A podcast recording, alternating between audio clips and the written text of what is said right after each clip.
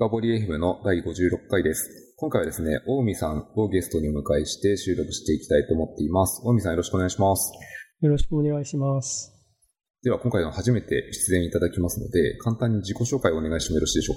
か？あはい。と、大見隆弘と申します。えっと、会社はストックマーク株式会社というところで自然言語処理の研究開発を行っております。ありがとうございます。大海さん前職は、前職といっても会社じゃないですけど、アカデミックなところにいらしたんですよね。前職はアカデミック出身ということになります。ありがとうございます。こっちのキャリア転換のところ面白いんですけど、今日の本題は実はそっちではなくてですね、あの、自然言語処理というのをネタに扱っていきたいと思っています。大見さん、自然言語処理ってずっと触られていたんですか？えっと、大学にいた頃は、えっと、自然言語処理そのものではなくて時系列解析が専門でした。ただまあ、自然言語処理もまあ時系列解析の一部だと思えばまあ似たようなものなんですけども、自然言語処理自体はストックマークに来てから始めました。ありがとうございます。ということでですね、さっきもちょっと一瞬自然言語処理ってことを簡単に触り始めていますが、実は今日のポッドキャスト収録に至ったきっかけの一つは、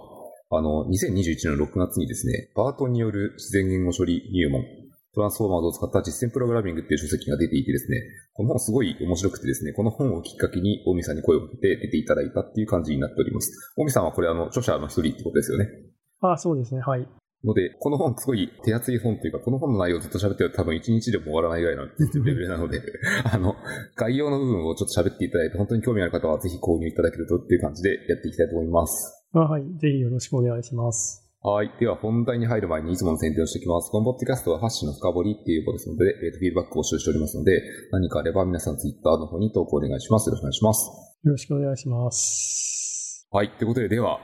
もう何度か言っちゃったんですけど、そもそもなんか自然言語処理っていう言葉って実はあの聞き慣れない方もいらっしゃると思っていてですね、まず定義から確認したいと思います。自然言語処理ってそもそも何っていうのを簡単に聞いてもいいでしょうか？まあそもそも自然言語って何かっていうところから始めますと、まあ、自然言語っていうのは私たちが普段、まあ、会話したりとかメールを書いたりとか頭の中で考えたりするときに使っている言語のことを指して、えまあ日本語もそうですし、英語とか中国語、まあわかりやすく言うと普段まあ私たちが使っている言語だと思ってもらえばいいかなと思います。で、まあなぜ自然っていう言葉がついているのかというと、昔コンピューターサイエンスでは言語っていうとプログラミング言語を基本的には指すことが多かったので、それと区別するためにまあ私たちが使っている言葉はまあ自然言語と呼ぶようになったのがまあ始まりだったという話を聞いたことがあります。で、まあ、自然言語処理は、じゃあ何かという話ですけど、自然言語処理っていうのは、こう我々が使っている、まあ、日本語とか英語とか、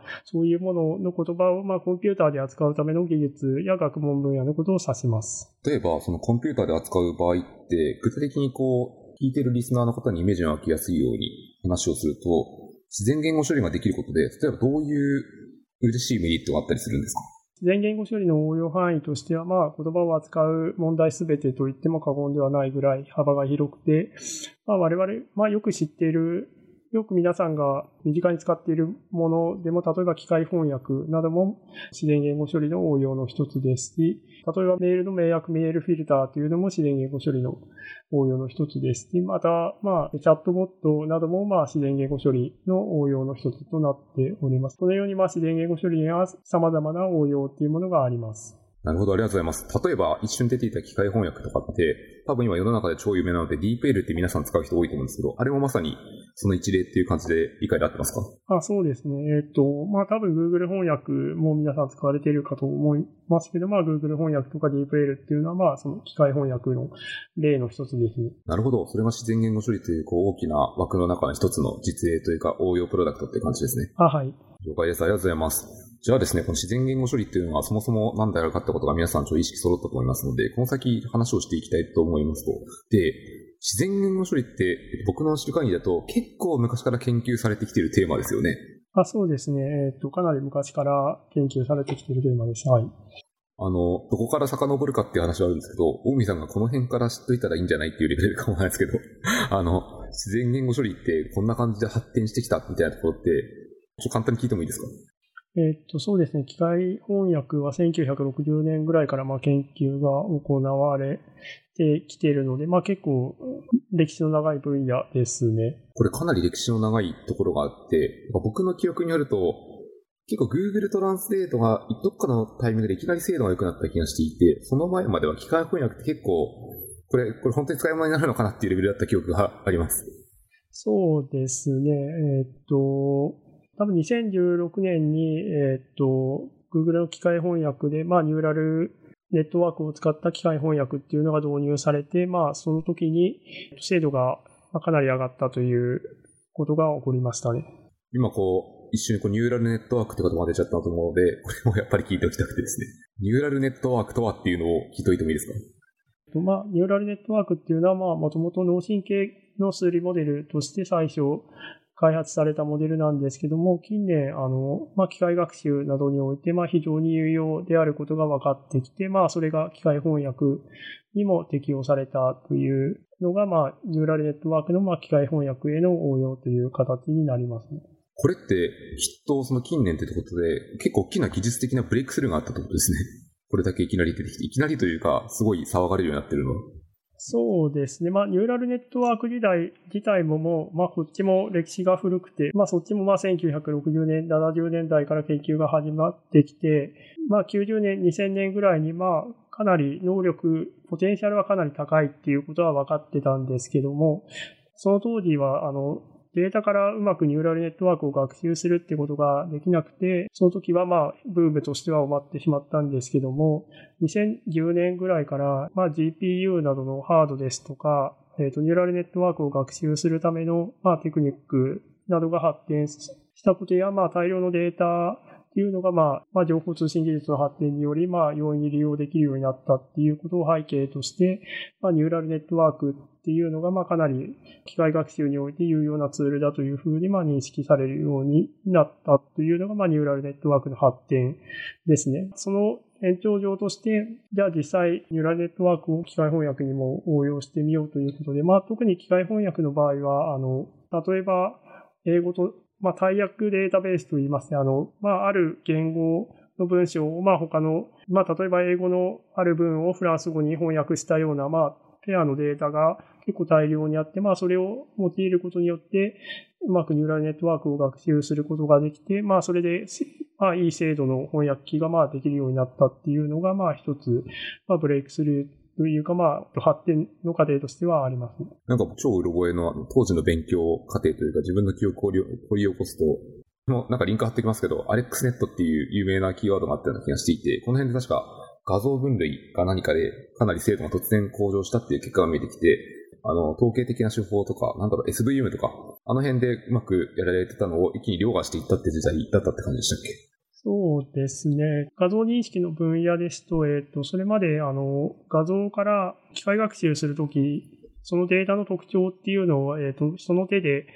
まあ、何らかの形で抽出して、まあ、それを機械学習のモデルにかけるっていうこと、特徴量抽出って呼ばれるような、まあ、過程を経て処理が行われることが多いんですけど、えっ、と、まあ、画像の特徴を人の手で、あの、うまく抜き出すって結構難しくて、まあ、今まではそうやってなんとか精度を出そうとしてきたんですけども、アレックスネットとか、まあ、それ以降のディープニューラルネットワークって、まあ、エンドトゥエンドと言われる形式で処理を行ってて、まあ、エンドトゥエンドっていうのは何かというと、まあ、画像をニューラルネットワークに入れると、まあ、そのまま分類結果をま出してくれるというようなもので、なので、まあ、大量のデータを用いてニューラルネットワークで学習することによって、人の手でまあ特徴を抽出するっていうことを、まあ、することなく、まあ、いい感じに特徴をニューラルネットワークが抽出してくれて、まあ、さらに精度も良くなるというようなことが、画像認識のニューラルネットワークを用いた、まあ、エンドツーエンドでできるようになったっていうのは、まあ、一つ大きな、えっ、ー、と、発展の要因としてはあります。これ今一瞬キーワードの中で、ディープニューラルネットワークというとこで、ディープっていう形容詞が登場してきたんですけど、これ何がディープなんですか？あそうですね。えっと、ニューラルネットワーク、先ほどもちょっと言ったんですけど、まあ行列をかけたりとか、そういう基本的な処理を、とか、まあ、あの、なんか別の関数に適用したりっていうような、まあ、数学的な変換っていうのが、まああるんですけど、まあそれを何回も何回も繰り返すことによって、、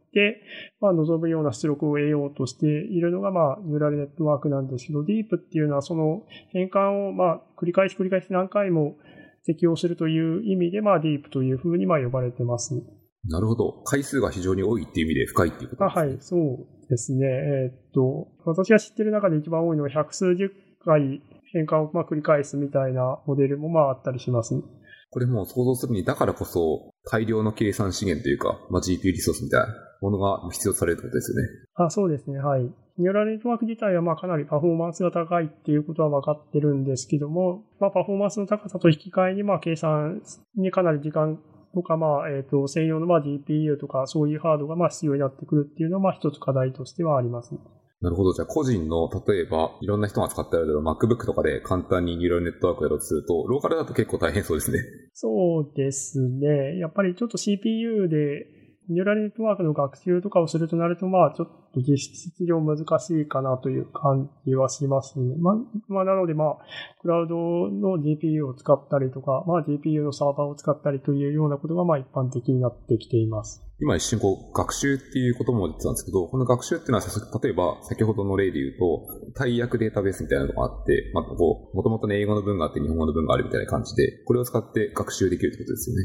あ、はい。で、学習した結果、何らかのこう関数というかモデルって言ったらいいかもしれないですけど、それが生み出されて、そのモデルを使って、新しい何かインプットすると、いい感じのアウトプットが出てくると。あ、はい、そうですね。了解です。ありがとうございます。ということで、ちょっとこう、もともと自然言語処理の歴史を聞き始めるところで、ちょっとだいぶ脱線してしまったので、自然言語処理って、その後、どんな感じでこれって今の世の中に繋がっていくんですか？ねその後どんな感じに流れていくんですか？そうですね。えー、まあ、自然言語処理をディープラーニングでやろうとしたときに、まあ最初出てくるモデルとして、まあ有名なのが RNN と呼ばれている、まあリカレントニューラルネットワークっていうモデルがあります。で、まずその次の発展として、まあトランスフォーマーズとかバートっていうのが出てきて、まあ今に至るようなまあ歴史になりますね。これからはまあ RNN とかバートとかトランスフォーマーズ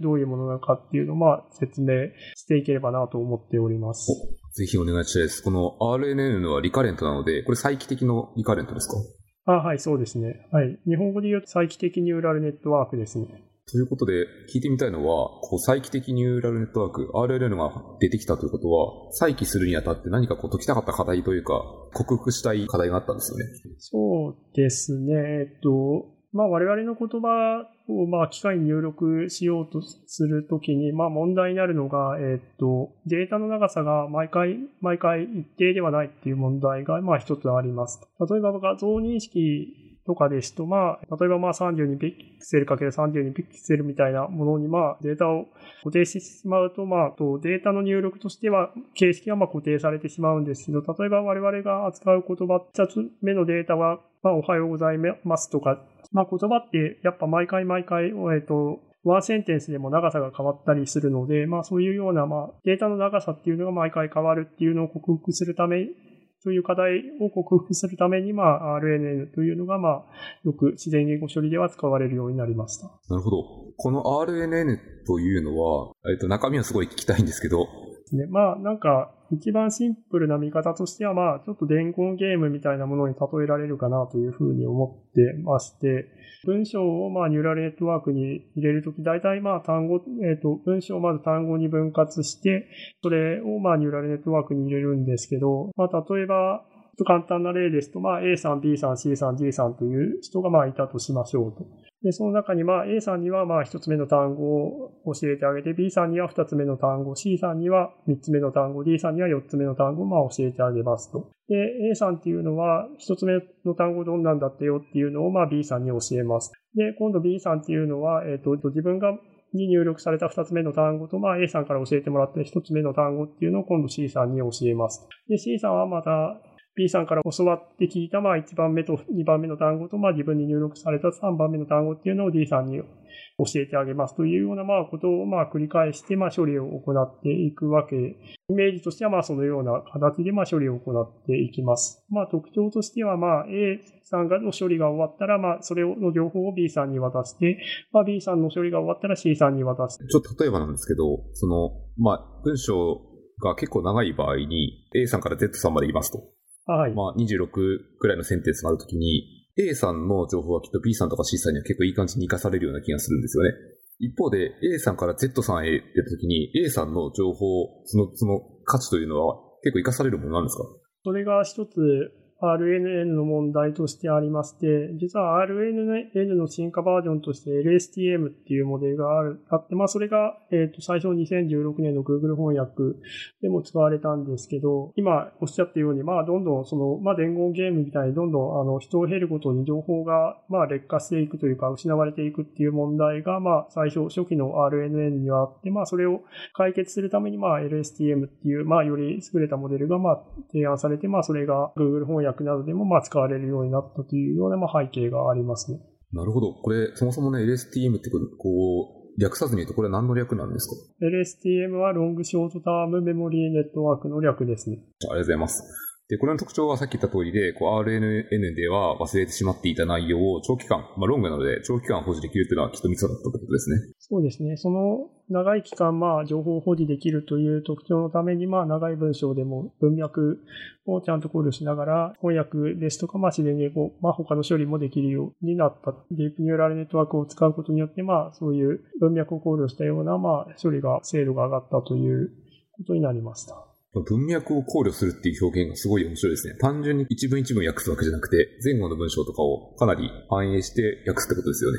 まあそうです。まあそういうこともあるんですけど、結構一文の中でも、えっ、と、最初の言葉を覚えてないと適切に訳せないみたいなこともあったりするので、結構ロングっていうと、まあ一般的にはまあ長い文章の、えっ、と離れた文っていう風なのも想像してしまう方も、まあ多いと思います。まあそういう例もあるんですけど、まあ一文の中でもちゃんと文脈をしなければいけないっていうのは、えっ、と、一般的にはまあそういう問題もありますね。確かにあの、これ書籍を読んでいる中ですごい記憶に残っているのは、確かあの、英語の英単語のプレイっていう単語を確かサンプルとして挙げられていて、プレイって普通にこう遊ぶっていう意味もありますし、なんか野球とかをするみたいなスポーツをするプレイもあるし、演劇のプレイみたいな、いろんなプレイがある中で、その一文の中で前後に登場するような単語とかを見ながら、そのプレイの訳語を使い分けてるっていうのを見た記憶があってですね、これなるほどと思った記憶があります。とそうです。まあ、特に日本語とかでも、あの、読み方は一緒だけど、意味は違うみたい。まあ、な言葉っていうのは結構あったりするので、まあそういうのを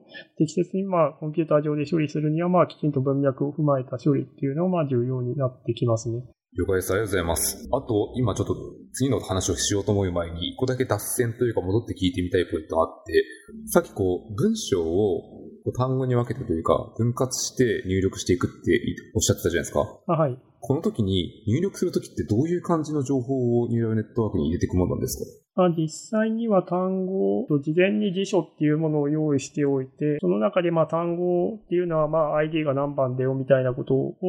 まあ、決めておくんですね。そで、実際にまあ入力するときには単語に分割して、その単語の ID っていうのをまあ辞書で引いてきて、まあその単語の ID を入力、えっ、ー、と、ニューラルネットワークに入力することになります。なるほど。ID を入力するんですか？あはい、そうです。基本的には、えっ、ー、と、単語そのものっていうのは、えっ、ー、と、ニューラルネットワークでは使えられなくて、まあそれをまず ID っていう形に、まあ数字に変換して、まあ、ニューラルネットワークに入れてやって、実際は変換された ID から、それがさらに、えっ、と、ベクトルに変換されて、さらに処理がされていくという形になりますね。ああ、なるほど。ID とそのベクトルの値が紐づいていて、はい、何次元だかわかんないですけど、相当数な次元のベクトルがあって、まあ、数百次元とか、そういう感じですね。じゃあその数百次元のベクトルのその数値の際によって、これはこの単語の特徴を表しているみたいなことが、こう、人間にはわからないですけど、わかるってことですね。そうですね。特にまあ、ディープニューラルネットワークの成功の一つ、まあ、自然言語処理における成功の一つと、単語をまあうまくベクトルで表現することができたっていうのがまあ一つ大きな要因としてありますね。なんで、えっ、ー、と、単語をベクトルにできるか、できると嬉しいかということなんですけども、多くの機械学習のモデルっていうのは、なり、えっ、ー、と、ニューラルネットワークっていうのは、基本的にはベクトルを入力として与えられることを想定しています。そのため、単語をベクトルに変換することによって、まあ、様々な機械学習の手法を用いることができるので、まあ、単語を、えっ、ー、と、その意味を考慮した上で、うまいことをベクトルに表現することで、まあ、様々な、えっ、ー、と、手法がまあ使えるようになります。確かに、気持ちわかりますね。演算が比較的やりやすそうだなっていうイメージがあります。そうですね。まあ、単語自体はまあシンボルと言いますか、それ自体では、えっ、と、コンピューターにはまああまり意味を捉えることはできないんですけど、まあベクトルにしてやることによって、まあ様々な演算が行えるようにまあなります。了解です。ありがとうございます。ちょっと脱線してしまった。その単語の入力のところってどうやってるんだっていうのは気になったところでしありがとうございます。ではちょっと戻ってですね、自然言語処理の歴史の中で、さっきのところで RLN の話をして、その後に LSTM の話をしたっていうところがありますと。で、書籍で、ちょっとその後に出てきてるキーワードで言うと、エルモっていうキーワードがあります。ELMO でエルモ。これは、えっ、と、LSTM とエルモの関係っていうのはどういうものかって聞いてもいいですか？そうですね。LSTM、エルモも LSTM を使っているんですけども、えっと、先ほど、RNN の説明の時に、まあ、A さん、B さん、C さんというふうに順々に情報が伝わっていくという話をしたと思うんですけども、エルモでは、えっと、前から後ろへの情報の流れではなくて、まあ、後ろから前への情報の流れも使っているというのが、まあ、一つモデルのポイントになります。まあ、後ろから前っていうのは、まあ、先ほどの例ですと、まあ、Z さんから始まって、えっ、と、その後、Z さんの情報を Y さんに伝えて、まあ、Y さんの情報を X さんに伝えてみたいな形で、まあ、えっ、と、A さん、B さん、C さんという流れではなくて、後ろから逆のに、まあ、情報を流すということを、まあ、前から後ろに情報を流すというのと、後ろから前に情報を流すっていう二つの LSTM を使っていることが、まあ、一つの特徴になります。これやっぱシンプルな疑問になるんですけど、この後ろから情報を流す両方、両方向、双方向から行くメリットというか、嬉しいポイントはどの辺にあるんですか？そうですね。まあ、例えば、まあ、途中の、まあ、S さんっていうのを考えたときに、えっ、と、両方向の LSTM を使うと、まあ、S さんっていうのは、えっ、と、前から来た情報っていうのも手に入れることができるし、後ろから来た情報っていうのも手に入れることが、まあ、できますと。前からの情報だけではわからないことも、後ろからの情報で、まあ、補えるかもしれませんし、まあ、そのような、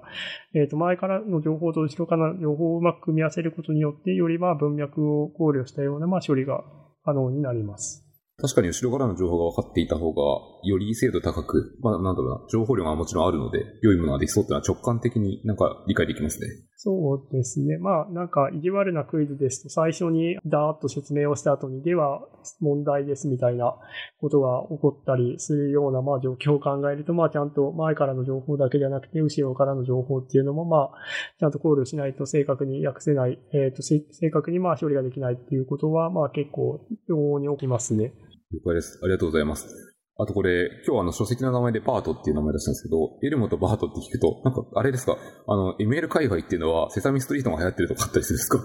あ、そうですね。まあ、ML 界隈というか、まあ、NLP 界隈では、まあ、えーセサミストリートのキャラクターの名前を付けることが結構多いですね。これめっちゃ面白いですね。ななんかこう、これ次、次に出てくるやつとかはどんどんこう想像できる感じになります。そうですね。で、あ実は弊社でも、あの、オフィスの中のそれぞれの場所に、えっ、と、セサミストリートの名前を付けていたりします。ちょっとあれですね、そのストックマーク社っていうのは NLP 強い会社っていうのは、なんか多分前回も一応加藤さんにしていただいた時に多分伝わってると思うんですけど、それが会社のカルチャーをなんか出してる気がします。まあちょっと今はコロナの影響であまり出社する人が減ってしまったんですけど、昔はまあ、えっと今日はバートで打ち合わせみたいな話をしたりとかして、そういう話もあったみたいです。これはなんか BERT で、 BERT っていう深刻な親父ギャグを思い出しました、思い出してしまってるかと思っちゃうのでやめときます。このぐらいにしときます。戻ります。えっ、と、今のところで、えっ、と、RNN と LSTM と ELMo の話を聞いたので、この後またさらに NLP はどんどん進化して、NLP って言っちゃってますけど、NLP は Natural Language Processing で自然言語処理のまんまの略ってことですよね。ということで、えっ、と、NLP、自然言語処理で、この後はどんな感じに進化していくんですか？その後、まあ、モデルの名前で言うと、まあ、トランスフォーマーズっていうモデルが、まあ、提案されて、まあ、実は、えっ、と、今、Google 翻訳はトランスフォーマーっていうモデルが使われているんですけども、まあ、そこが一つ大きなブレイクスルーとなりました。で、まあ、そのトランスフォーマーズから、まあ、書籍にもあるバートにつながるんですけども、まあ、その中でキーとなった、まあ、技術的なブレイクスルーが、まあ、セルフアテンションというものになります。そのセルフアテンションというのは、こうどういうものっていうのを聞いてもいいですか？やはり気になっちゃいますね。あそうですね。まあ、RNN と LSTM っていうのは、まあ、A さん、B さん、C さんみたいに、順々に情報処理していくというふうに言ったんですけども、なんか実はこれって、計算効率としてはあまり良くなくて、っていうのは、例えばまあ、Z さんが情報を知るためには、まあ、A さんが処理をして、B さんが処理をして、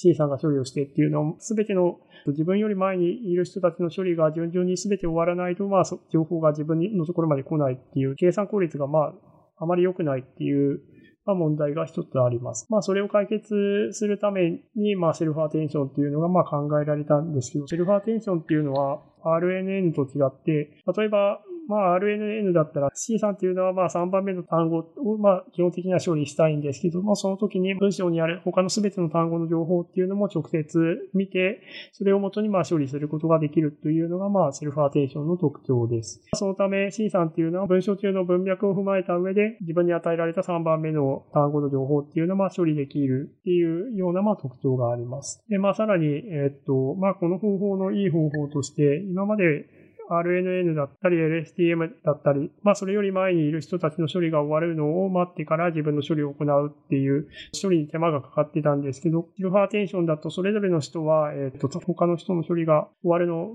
待つ必要もがなくなるという、まあ計算効率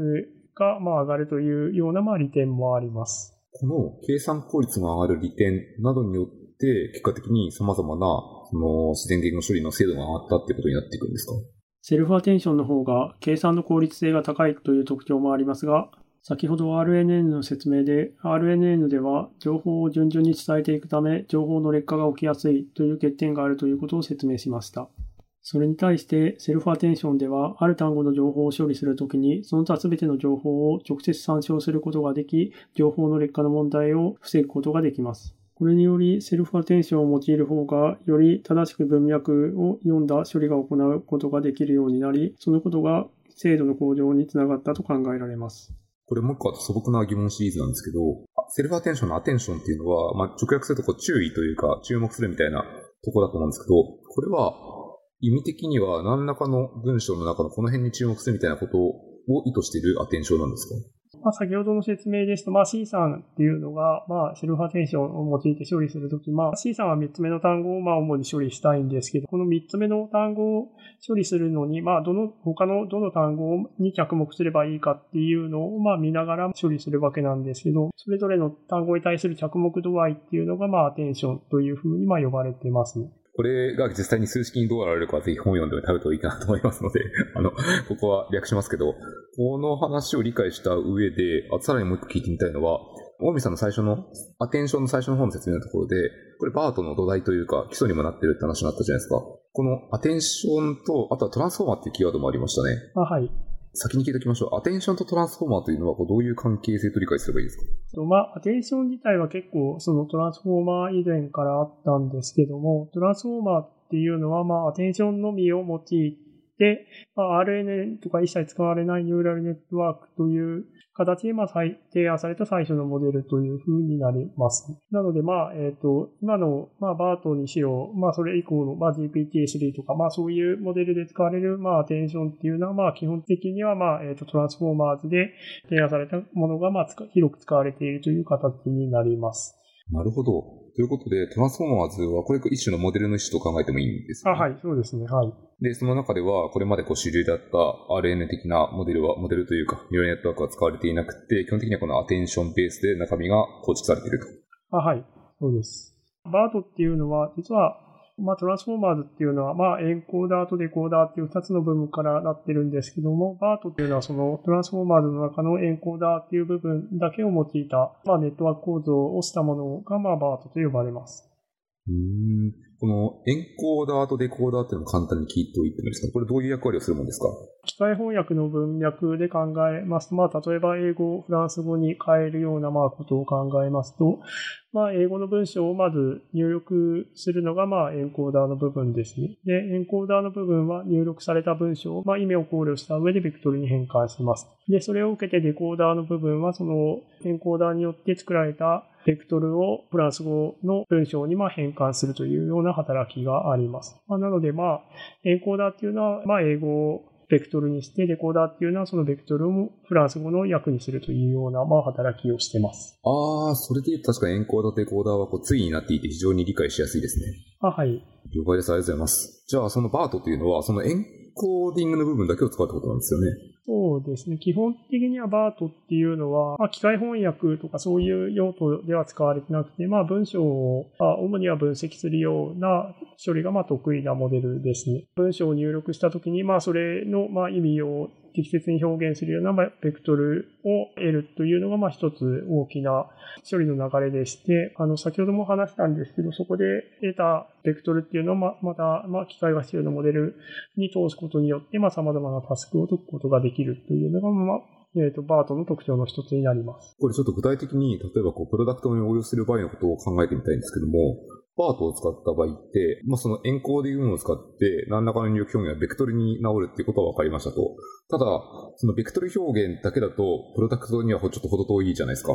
あはい、そうです、ね。この後はどう使っていくんですか？例えばまあ、テキスト分類みたいなものを考えますと、迷惑メールフィルターみたいなものを作ることを考えますと、まあ、それってまあ何をしたいかっていうと、メールの本文を入力として入れたときに、まあそれがスパムであるかスパムでないかっていうようなものをまあ分類したいと。で、えっと、それを BERT で使ってやるとどうなるかっていうと、まあ BERT にまずメールの本文を入力しますと。そしたらまあ、 BERT っていうのはベクトルを出力しますと。で、今度、ベクトルっていうのを機械学習のまあ分類をするものに入れますと。で、その機械学習の分類をするモデルっていうのは、スパムかスパムでないかっていうのをまあ出力しますので、まあそれによってメールがまあスパムかスパムでないかっていうようなまあ分類をまあすることができるというような形です。だいぶイメージ湧きました。ありがとうございます。その他はきっとバートにはたくさん特徴があるっていうのは実は書籍に書いてあって、これも触ってると全く終わらなくなっちゃうので、このぐらいにしてきたと思います。あと最後にですね、あの、ぜひ大見さんに聞いてみたいのは、私の知る限りだと、まあ、こうバートを実際に自分のプロダクトに適用している会社ってそんなに多くないような気がしていてですね、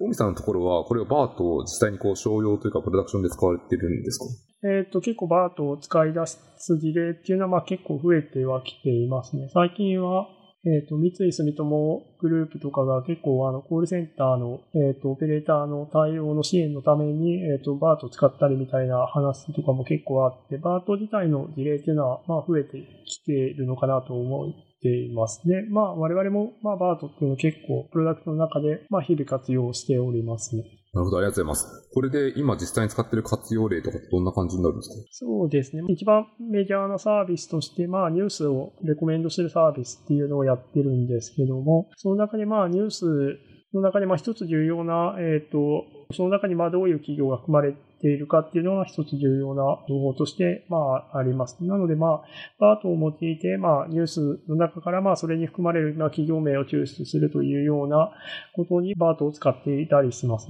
なるほど。じゃあ、きっと大昔は頑張って手で分類していたものの、そのニュースに関するニュースと企業の分類を、まあ、自動的に精度高く実施できているっていうのは今の状況ってことですね。そうですね。これだけ聞くと、まあ結構簡単なことしかできないんじゃないかっていうふうにまあ思われるかもしれないんですけど、まあ結構これコンピューターにやらそうとすると大変でして、まあ例えば、まあライオンっていう企業名があるんですけども、例えばまあライオンは新商品を発売したっていう、まあ文章が出てきたら、まあ人間だったらそれライオンっていうのはまあこれは企業名だってわかるんですけども、でもライオンってあの動物の意味でも使われてたりして、まあ例えばライオンが逃げ出したみたいな文章っていうのも、まあ、ニュース記事の中にも、まあ、登場してしまうわけなんですよね。だから、その、単純に、まあ、ライオンっていう言葉が出てきたら、まあ、企業だと思うっていうような方法でやると、まあ、その結構、大間違いを引き起こしてしまうことが結構多くて、まあ、ちゃんと、その文章の文脈っていうのをちゃんと踏まえた上で、まあ、その、そこに登場する、まあ、単語がまあ企業なのかそうではないのかっていうのをまあ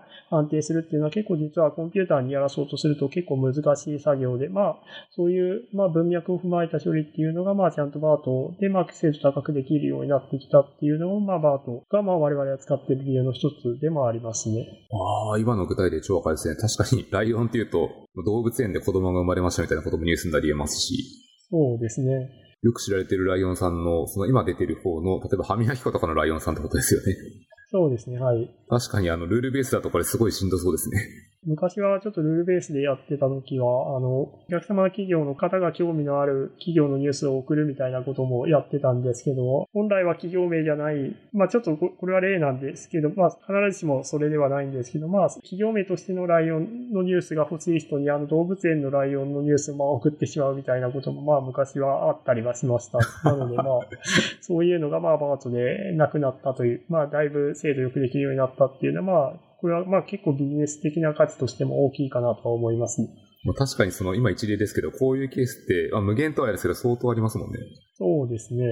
他だと、例えば、まあ、シナモンっていう、まあ、AI のスタートアップがあるんですけども、まあ、それも企業名だけではなくて、まあ、香辛料の意味で使われたりするので、まあ、企業の方に興味がある人でも、まあ、レシピのとかお菓子の、あの、ニュースを送るみたいなことも、まあ、あの、昔だったら、まあ、あり得たのかなというふうには思いますね。ああ、シナモンも確かにやばいですね。あの、うんサンリオとかのぬいぐるみの名前とかにもあったりすると思うので、そうですね。結構トリッキーなワードだなってのわかります。ありがとうございます。はい。ということで結構だいぶ収録してきたので、あと最後にもうちょっと聞いていきたいところとして、今後、自然言語処理界隈ってどんな感じに皆さん進化されていくんですかね？大見さんの目から見て、どういう方向に行くっていうのはなんか見えてたりしますか？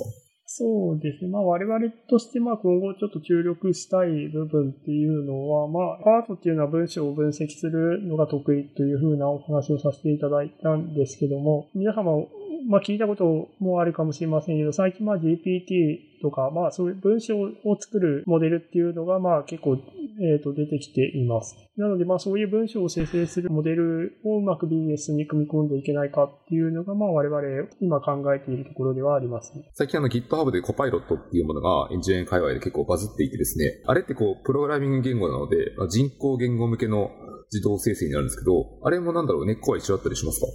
あそうですね。それも GPT-3 っていう、まあ、GPT っていうまあ自然言語処理のまあモデル、トランスフォーマーから派生したモデルなんですけど、まあそれをプログラミングにまあ用いた形になってますね。最初、まあ NLP でそのプログラミング言語とかは違うっていう話をさせてもらったと思うんですけども、なんか実際はまあその GPT とか BART ってし、えーと自然言語のために作られたモデルではあるんですけども、実際にはあの自然言語に限らず、プログラミング言語でもまあ適用可能なまあモデルとなっております。なるほど。これ面白いですね。なんか、帰ってきた、人工言語に帰ってきてるっていうのは非常に興味深いというか。だから、まあ、自然言語処理って本当に昔はまあ本当に人間が喋る、まあ、使っている言語をまあ解析をどうすればいいかっていうことが中心的な課題だったんですけども、まあ結構やっぱニューラルネットワークとかのまあ力が強すぎてというか、まあ、まあ専門的な言葉で言うと表現能力が高いっていう、まあ利点を活かして、まああまりまあ自然言語でも、まあ人工言語でも何でもまあ、えー、と処理できるという形になっています。実は、まあ昔、私も時系列解析専門だったという話をさせてもらったんですけど、まあ今実際にまあ結構そういう一般の時系列解析の中でまあそういうトランスフォーマー使ってみようみたいな研究とかもあったりしているので、あの、そうです。まあ最初、自然言語処理でまあ起こったブレイクスルーがまあかなりいろんな分野でまあ伝わっていってるのかなというふうには思いますね。アテンションからの流れがすごいですね。アテンショントランスフォーマーからの。そうですね。うん、なんかこう、歴史が変わった感がちょっとありますね。ありがとうございます。そうですね。まあでも、あの、ちょっと最近は本当に技術の発展の進歩が早すぎるので、もうこのアテンションっていうのが何、次に、まあ割かし短期間で、あの、何か新しい技術に置き換わるのか、まあそれともかなり長い間生き残るのかっていうのは、まあ興味が、あとても面白いところだと思います、ね。確かにもう5年後ぐらいになったら全く別のものに全部リプレイスされてる可能性もありますね。はい、ありがとうございます。ということで、えっと、収録は大体このぐらいにしていきたいと思います。最後にですね、あの、大見さんの方から何かこう、告知というか宣伝、リスナーに伝えたいことって何かございますか？まあそうですね。まあ、ストックマークではまあこういうふうな自然言語処理の技術を用いて、まあ、プロダクト開発などを行っている、まあそういう、まあ自然言語処理を用いた、まあ、プロダクト開発であったりとか、研究開発に興味のある方は、まあぜひ、えっ、と、まあ一度、ホームページなどを見ていただければいいかなと思います。あと、まあ岩さんの方からも、途中紹介あったと思うんですけど、まあ、弊社のチームのメンバーで、まあ、 BERT に関する書籍をまあ執筆いたしましたので、まあ、もしこの収録をお聞きになって、えっ、と、興味を少しでも持った方は、えっ、と、本をまあ手に取っていただければ、私たちとしてはまあ嬉しいかなと思います。ありがとうございます。じゃあ、これはですね、ショーノートの方にどちらもリンク貼っておきますので、ハイアリング的なポジションのところに興味があればっていうところと、あとは本の方のリンクもぜひ興味あれば見ていただいて、面白そうだなと思ったら、ぜひ皆様購入のほどよろしくお願いします。ぜひお願いします。はい。ということで、えっと、最後に、このポッドキャストはハッシュの深掘りでフィードバックを募集しておりますので、何かあれば皆様コメントお願いします。はい、以上です。ということで、大見さん、長々とお付き合いいただき大変ありがとうございました。